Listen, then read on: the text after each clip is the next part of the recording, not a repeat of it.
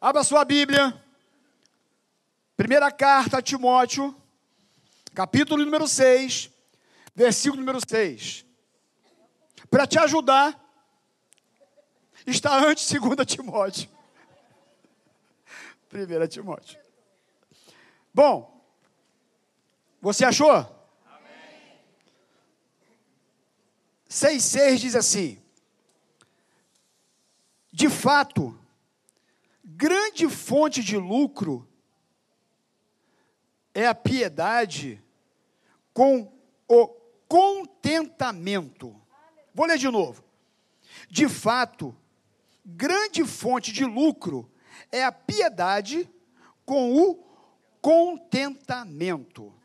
Senhor, muito obrigado por essa manhã, manhã linda de comunhão. Como já fomos abençoados.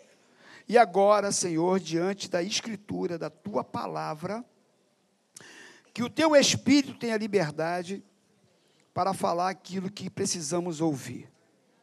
Muito obrigado em nome do Senhor Jesus. Amém. Pode sentar. O tema está ali. O contentamento traz cura para a nossa alma. Eu estou com esse tema no coração já há algum tempo depois que eu li esse versículo, eu li esse capítulo algum, alguns dias atrás, já estou no livro de Hebreus, estou relendo aí o Novo Testamento, mas quando eu li esse versículo, de fato, grande fonte de lucro é a piedade com contentamento. E essa palavra contentamento ficou ecoando no meu coração na minha mente. E aí a gente começou a pensar um pouquinho sobre esse tema.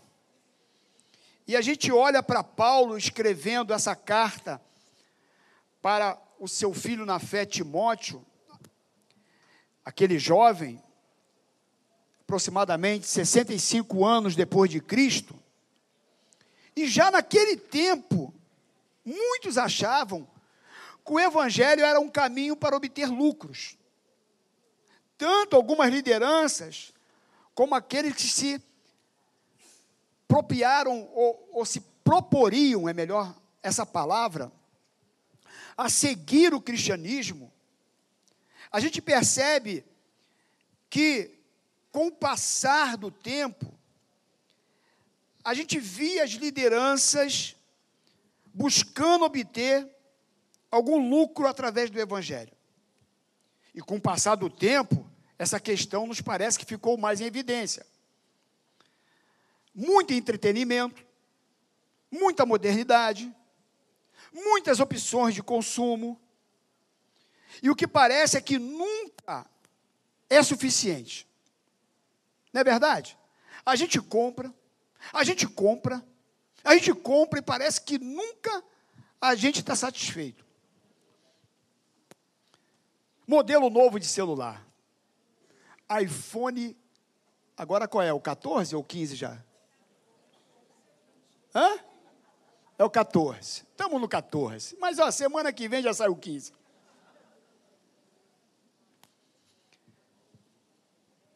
Modelo novo de TV. É de LED? É plasma? Não, plasma já foi. Aí veio LED. 4K. Agora é 8K. E o 16K já está chegando. O modelo novo do computador. A roupa da moda. Todo mundo está usando uma calcinha rasgadinha no joelho. Tem umas meninas ali que eu já falei, minha filha, passa no bazar, vocês estão sem roupa para vestir, tudo rasgada. A viagem que eu tenho que fazer. E por aí vai. E isso tem trazido muitas enfermidades para a nossa alma. Tem mexido com as nossas emoções. Porque a gente nunca está satisfeito. Sempre querendo mais e mais. Mas a Bíblia, em muitas e não poucas passagens, nos leva a entender e a pensar que precisamos de ter algo muito importante que se chama contentamento. Contentamento. Olha o que diz o versículo 6 que nós lemos.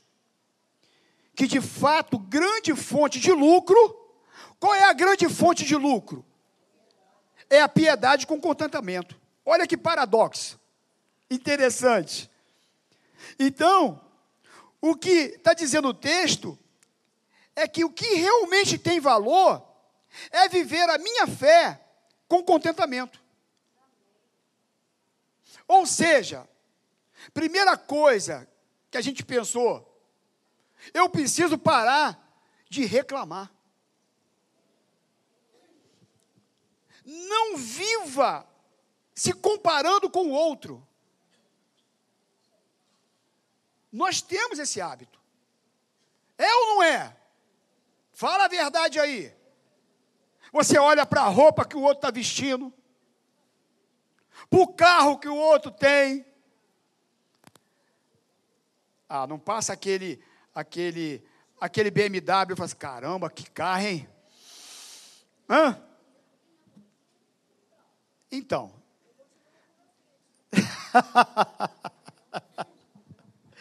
Mas é isso. Às vezes a gente se compara, sabe? A grama do vizinho parece sempre estar mais verde. Tem esse negócio aí? E isso faz mal.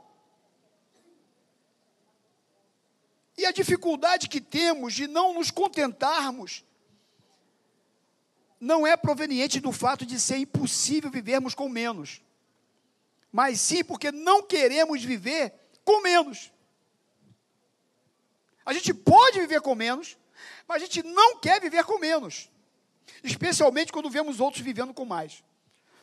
Juntamente com a ganância, sempre encontraremos caminhando de mãos dadas com ela a inveja. Quem é invejoso aí, levanta a mão. Aqui não tem invejoso. Só lá no Afeganistão. Que negócio de inveja. Inveja não é coisa de Deus, já. Não olha para o lado.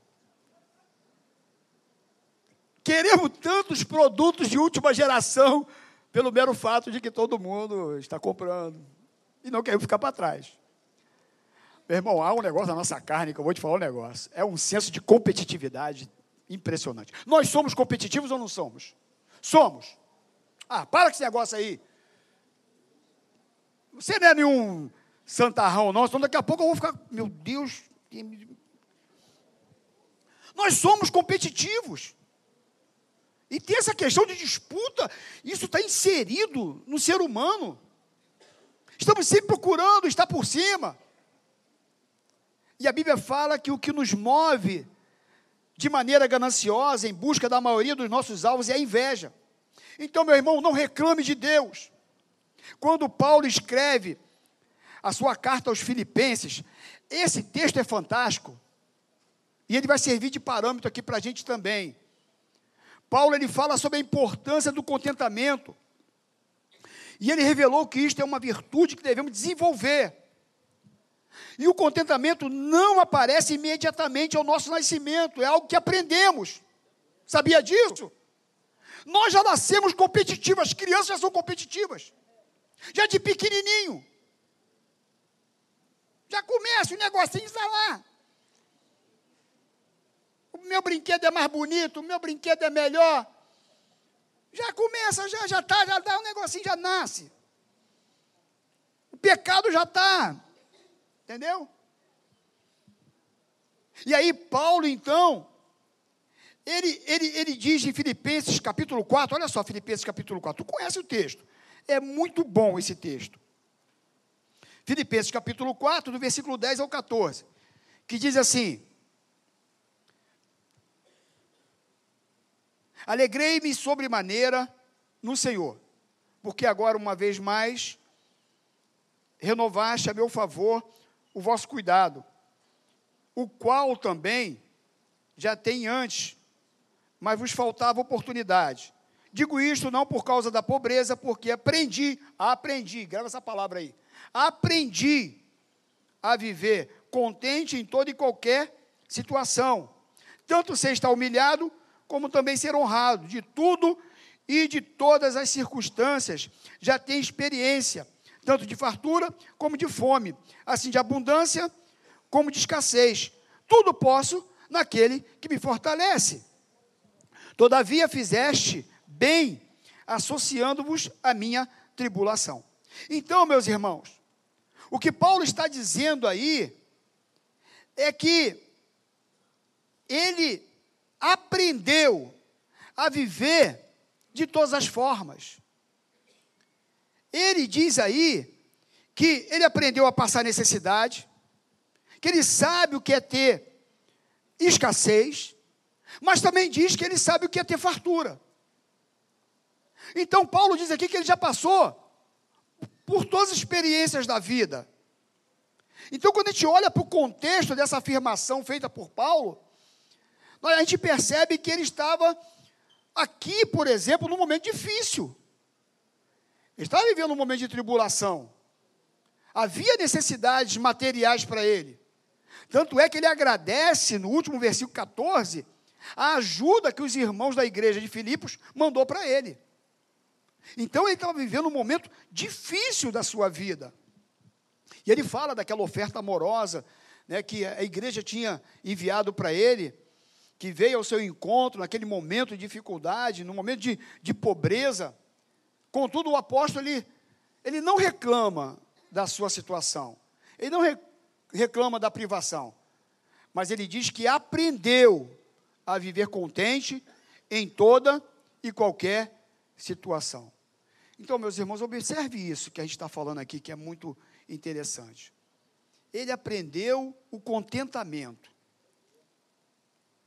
O que significa que a gente olha para Paulo e percebe que na sua caminhada, no seu início de carreira cristã, ele não tinha privação. Aliás, ele é de uma família influente, estudou aos pés de Gamaliel, nas melhores escolas, com os melhores mestres. O camarada era de uma família que tinha recursos, que tinha dinheiro, e por conta do evangelho, agora o cara está preso, ou vivendo um momento de escassez na sua vida. E mesmo assim, Paulo diz: Olha, eu aprendi a viver contente.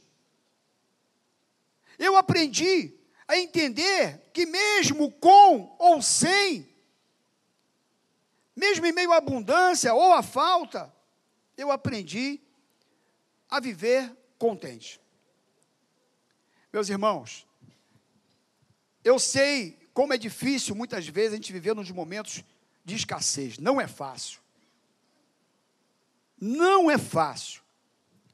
Mas como Paulo ele venceu essas circunstâncias, ele aprendeu o contentamento, ele aprendeu nesse momento de privação, ele aprendeu que a sua alegria em Deus independe do que acontece do lado de fora, independe das circunstâncias, e que esse contentamento deve estar presente em toda e qualquer situação da nossa vida. Ele aprendeu também que não são as circunstâncias que devem reger os nossos sentimentos. Porque isso é muito sério. Muitas vezes, quando você está passando por uma dificuldade, desempregado, a pessoa cai em depressão, cai numa tristeza profunda, porque ela não sabe administrar bem esses momentos da sua vida. Mas, meus irmãos, eu preciso entender e confiar em Deus em qualquer situação, em qualquer momento da minha vida. Paulo ele foi tratado pelo Senhor a ponto de desapegar completamente das coisas materiais e viver contente pelo fato de que Deus é maior do que os nossos problemas. E ele intervém neles. Paulo diz ainda que ele tinha experiência em todas as coisas, tanto na fartura, abundância, como na falta, escassez. Mas que não importava qual tipo de situação ele teria que enfrentar, pois ele podia todas as coisas naquele que fortalecia Deus. Porque às vezes as pessoas só lêem o versículo 13, né, meus irmãos? Posso todas as coisas naquele que me fortalece. Posso todas as coisas que ele me fortalece. Pode, pode passar dificuldade financeira, pode ficar enfermo, né? pode ficar desempregado. Pode passar. Todas as coisas difíceis, pode todas as coisas. Naquele que te fortalece. Porque na hora do desemprego, você vai ser fortalecido. Segunda coisa, não permita que as suas conquistas se transformem em ganância. Não seja apegado às coisas. Meus irmãos, a gente vê claramente que essa questão de ter, de de conquista, muitas vezes nos afasta da presença de Deus. A pessoa está vivendo em dificuldade financeira, a pessoa está em luta nessa área. Quando ela começa a ter sucesso, quando ela começa a prosperar, muitas vezes ela se afasta de Deus, ela também se esquece de Deus ela não consegue também administrar essa situação. Então, meus irmãos, a gente precisa prestar atenção e não se envolver pela ganância. E permitir que a palavra de Deus prevaleça no nosso coração. O que a Bíblia diz, o que as Escrituras Sagradas nos ensinam, é que as coisas materiais, tanto sem ela como com ela, a gente tem que aprender a viver com contentamento. O nosso coração não deve ser aprisionado pela ganância, mas sustentado pelo contentamento. Grave essa palavra hoje: contentamento. Conserve-se livres do amor ao dinheiro. Contente-se com o que você tem. Porque Deus mesmo disse: nunca o deixarei, nunca o abandonarei. Hebreus 13, 5. Ou seja, com dinheiro ou sem dinheiro, Deus vai estar com você. Mesmo no momento de luta, de adversidade, de desemprego, com escassez de grana, Deus vai estar com você. Eu preciso compreender isso, eu preciso entender isso, meus irmãos, porque isso faz muito mal para o nosso coração. E a gente sabe, a Bíblia diz isso, né? Que o amor ao dinheiro não é o dinheiro, porque às vezes as pessoas também confundem. Ah, o dinheiro é a raiz de todos os males. Não. É o amor ao dinheiro. É a ganância. É? É isso que é a raiz de todos os males. Quando você coloca o dinheiro, o teu coração só no dinheiro. O contentamento é o oposto do amor ao dinheiro. Porque, meus irmãos, quem tem amor ao dinheiro, ele é insaciável. Ele é insaciável. Ele pode ter hoje 500, que amanhã ele pode ter 5 mil, ele pode ter 20, ele pode ter 100 mil. Ele é insaciável, ele vai ser sempre querer mais. Sempre querer mais. E sempre querer mais. E por conta disso, por conta dessa ambição desenfreada, ele acaba passando por cima de pessoas. Ele muitas vezes passa por cima daquilo que ele diz que crê.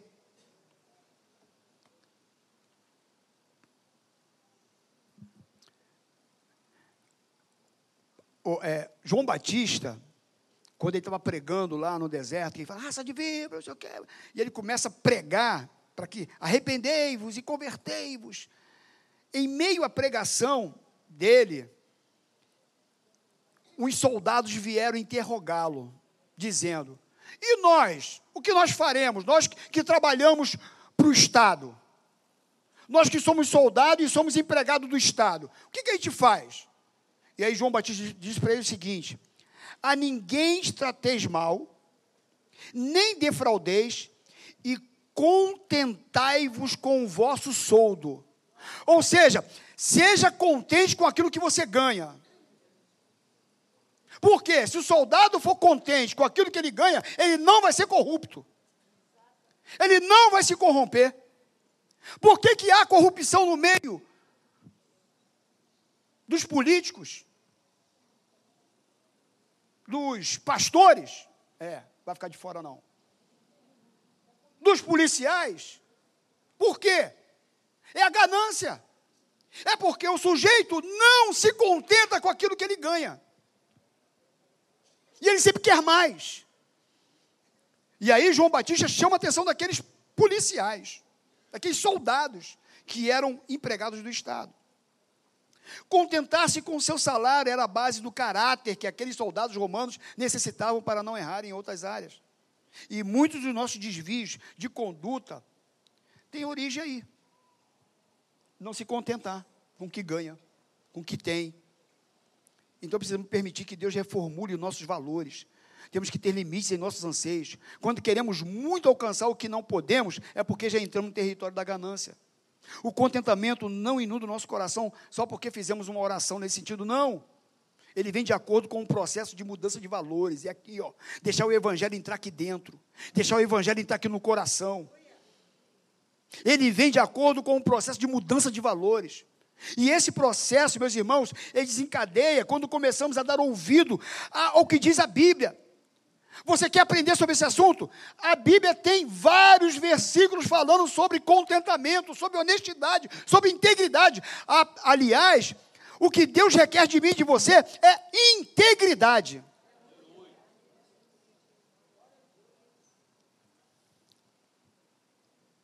E a gente precisa aprender isso. Paulo diz que ele aprendeu. Um homem rico que agora, passando dificuldade, ajudado pela igreja. O cara está sendo ajudado pela igreja. E ele diz: Eu sou contente com a vida que eu levo. Eu tenho experiência de tudo. Eu sei viver na escassez como na fartura. Eu já aprendi a viver dessa maneira ou de outra. E a gente tem que ter cuidado com a, com a ganância, porque se ela não for tratada, ela pode, sabe, trazer ruínas para a nossa vida. É necessário meditarmos na Bíblia, nos trechos bíblicos que tratam do assunto, decorá-los, aprender. É preciso orar sobre eles, pois o contentamento é algo que aprendemos, ouvindo a palavra de Deus, e a gente remodelando nossos valores. Tem um texto na Bíblia que você conhece, Lucas 12, 16 a 20, diz assim: ó. Propôs-lhes então uma parábola, dizendo, Jesus, né? O campo de um homem rico produzi, produzira com abundância, e ele arrazoava consigo, dizendo: Que farei?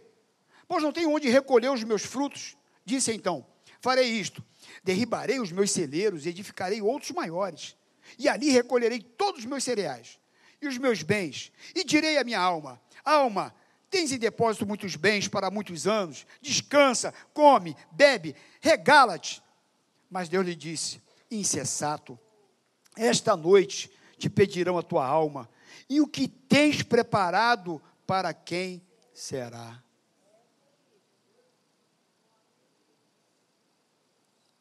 Você quer ganhar, Quer ter. Eu não estou aqui fazendo apologia à pobreza, a você não estudar, a você não trabalhar, a você não ter algumas conquistas na vida. Nada disso. O que eu estou dizendo aqui é outra coisa. É você se contentar com aquilo que Deus tem te dado. Faça a sua parte e Deus vai te dar o que lhe cabe. Se contente com o que você tem, meu irmão. Viva de acordo com o que você tem. Eu estava conversando com um amigo outro dia, um outro pastor. A gente estava no caminho, ele dirigindo, e ele falou para mim, sabe, irmão, eu estou muito satisfeito com o que eu tenho. Estou tranquilo. Eu não estou com esse, sabe, negócio na alma, esse desespero. E realmente essa pessoa, ele é assim. Ele tem contentamento com o que tem. E eu o admiro por isso. Ele é um exemplo para mim. Eu vou até falar quem é, posso? Você é doido para saber, né? Pastor Davi Silveira. Um homem humilde. Humilde. para ele tomar um cafezinho, comer um ovo frito com arroz, andou de Kombi. Cara, ele falou, bem, Saulo, amigo, eu quero é paz, eu quero é sossego. E às vezes fica assim nessa agonia, né? Tem que trabalhar, e, e faz, e não sei o quê. Meu irmão, descansa o coração. Terceiro ponto, meio-dia, um minuto. Você me dá cinco minutinhos, só para fechar aqui. Tá? Cinco minutinhos, vou tentar. Terceira coisa, seja dependente de Deus. Paulo disse que ele sabia como passar por escassez e também como ter em abundância, tanto numa circunstância como na outra. Então, meus irmãos, precisamos olhar para Paulo e aprender a nos contentarmos. Na falta ele se contentava, na abundância ele também se contentava. O apóstolo dá a entender neste versículo que ele não era um esbanjador na hora que ele tinha de sobra. E nem um murmurador na hora que as coisas faltavam. Então, meu irmão, entenda: está sobrando um dinheirinho? Guarda. Guarda esse dinheiro. Igual o Júnior, eu sei que está com dinheiro. Guarda. Guarda um pouquinho, meu irmão. Porque às vezes você está aqui nesse nível, aí tu sobe um pouquinho, aí tu quer gastar aqui. Continua gastando aqui nesse nível. Continua com essa mesma vida aqui, mas tá bom? Ah, tá bom, rapaz. Se enrola, não. Continua. Fala, Deus. Continua aqui. Ué, pensa, corta para lá, corta para cá, meu irmão. Tá pensando o quê? É. Antes de eu pregar para aí, Deus, Jesus já falou comigo aqui. Você ganhou mais um pouquinho? Fica aqui, rapaz. Para que tu quer ir para lá? Esse, essa gordura aqui, oh, guarda lá, meu irmão, porque o dia que vier um probleminha, Tu tem lá um negocinho, rapaz. Tu não fica desesperado. Se contente aonde você está. Aí não, aumenta um pouquinho o salário. É, agora eu vou comprar um carro zero novo, aquele modelo. Não, agora é o telefone, o iPhone 14, é, que cai na água e não, não, não, não estraga. Não, agora. Ô, oh, meu irmão, tá com um dinheirinho? Aprende com o pastor Carlos. Guarda. Verdade, né, Silvio? A Silvia é verdade. Porque a hora que tiver escassez, entendeu? Se contente com o que você tem, com aquilo que Deus tem te dado. Ao dizer que ele podia todas as coisas, aquele que o fortalecia, Paulo mostra que ele havia aprendido de Deus o contentamento. E que na hora do aperto, era o Senhor que fortalecia, de modo que ele pudesse suportar o que ele estava passando. Na vida desse homem, na vida do apóstolo Paulo, a palavra do Senhor falava mais alto do que a ganância. E este exemplo que nós devemos seguir. Deuteronômio 11, 11 diz assim: quando o povo estava saindo do Egito, aí Deus diz assim: Mas a terra que passais a possuir agora é terra de montes, de montes e de vales. Ó, montes e vales. Vai ter hora que você vai estar no monte. Tem hora que tem vale. Mas saiba de uma coisa: da chuva dos céus beberás a água. Ou seja, agora vocês não vão depender mais do Egito para comer. Quem vai sustentar vocês sou eu. Ah, merece um glória a Deus aí, meu irmão. Um aleluia. Josué 5,12. Deus foi cuidando no deserto, no deserto, mandando maná todo dia, não foi? Todo dia maná, todo dia maná, Deus sustentando, não tinha nada no deserto, maná caindo, todo dia tinha comidinha, e Deus sustentando, todo dia, todo dia. Aí, quando entraram na terra, olha só o que, que diz: no dia, Josué 5,12, no dia imediato, depois de comerem do produto da terra, depois que eles plantaram, e nasceu o produto, no dia que eles comeram o produto da terra, cessou o maná. Cara, dá um glória a Deus aí, Estevão. Vocês entenderam o negócio aqui? E não tiveram mais os filhos de Israel, mais naquele ano, com medo da novidade da terra de Canaã. Deus vem sustentando no deserto, maná, maná, todo dia. Não tinha o que comer, maná, maná. Chegaram na terra prometida, maná caindo, eles plantaram. Plantaram, como Deus mandou, cultivaram a terra, maná caindo, já estão na terra, maná caindo. Nasceu agora o milho, o arroz, o feijão. Vão pegar, primeira colheita. Parou de cair. Meu irmão, a hora que você necessitar, Deus vai suprir. Não vai faltar nada. Deus é fiel. Deus é lindo. Aprenda a viver contente com o que Deus tem te dado. Tá ruim aí? Tá difícil? Cadê o sorriso? Cadê o tudo posso naquele que me fortalece? Cadê? Tá bom? Prudência. Contente com o que tem, sem esbanjar, sem ganância. Viva moderadamente. Nós somos cristãos. Para que ficar esbanjando, invejando e querendo, e tem que ter, e tem que ter, e tem que possuir? Oh, meu irmão, viva a vida. Viva a vida.